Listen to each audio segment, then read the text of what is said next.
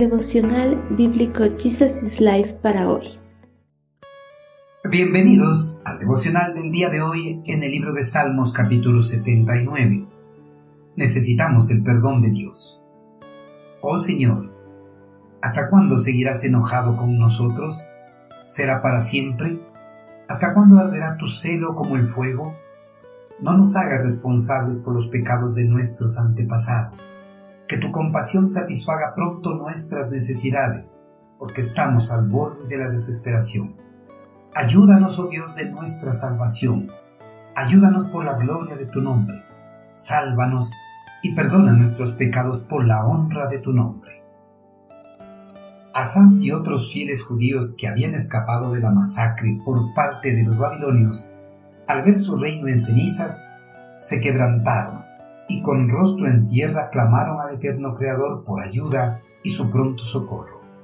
En medio del clamor, los fieles reconocieron que lo que le había pasado a su reino era el poderoso juicio del eterno Creador contra la rebelión de sus habitantes. Obviamente, la destrucción de Judá era una señal del enojo, era la ira celosa del Señor contra el pueblo que había redimido muchos años atrás. Al redimir a Israel, Dios esperaba que todo el pueblo y las generaciones venideras cumplieran la cabalidad del pacto que habían prometido. Pero Israel no cumplió el pacto, más bien hicieron todo lo opuesto que había demandado Dios, razón por la cual la ira de Dios cayó sobre todo el reino. En su clamor, Asad preguntó a Dios, ¿hasta cuándo seguiría enojado con el pueblo?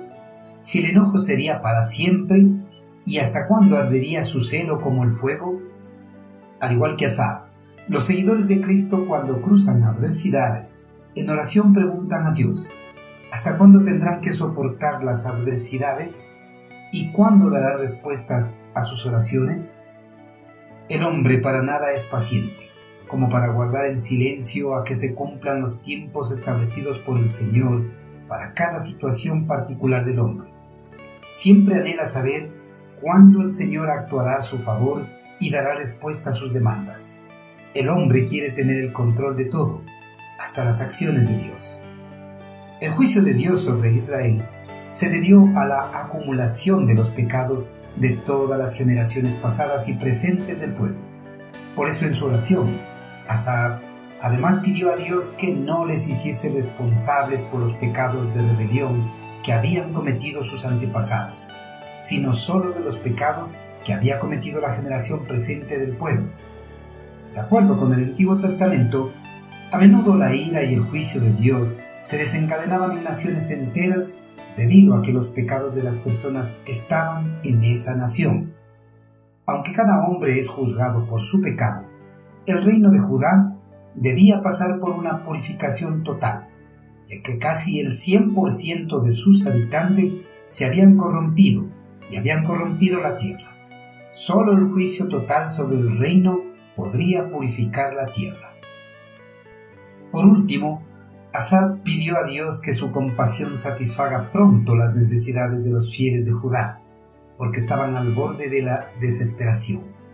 Además, que derramara su ayuda por la gloria de su nombre y perdonara completamente sus pecados por la honra de su nombre. La liberación de los problemas es misericordia indudable de Dios, más aún cuando se fundamenta en el perdón del pecado. Por tanto, la oración para el perdón de pecados debe ser más ferviente que cuando se pida que sean quitadas las aflicciones.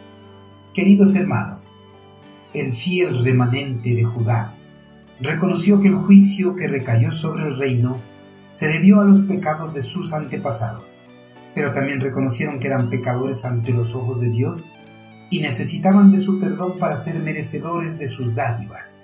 Por eso pidieron la expiación de sus pecados y apelaron a la gloria y honor de Dios mismo.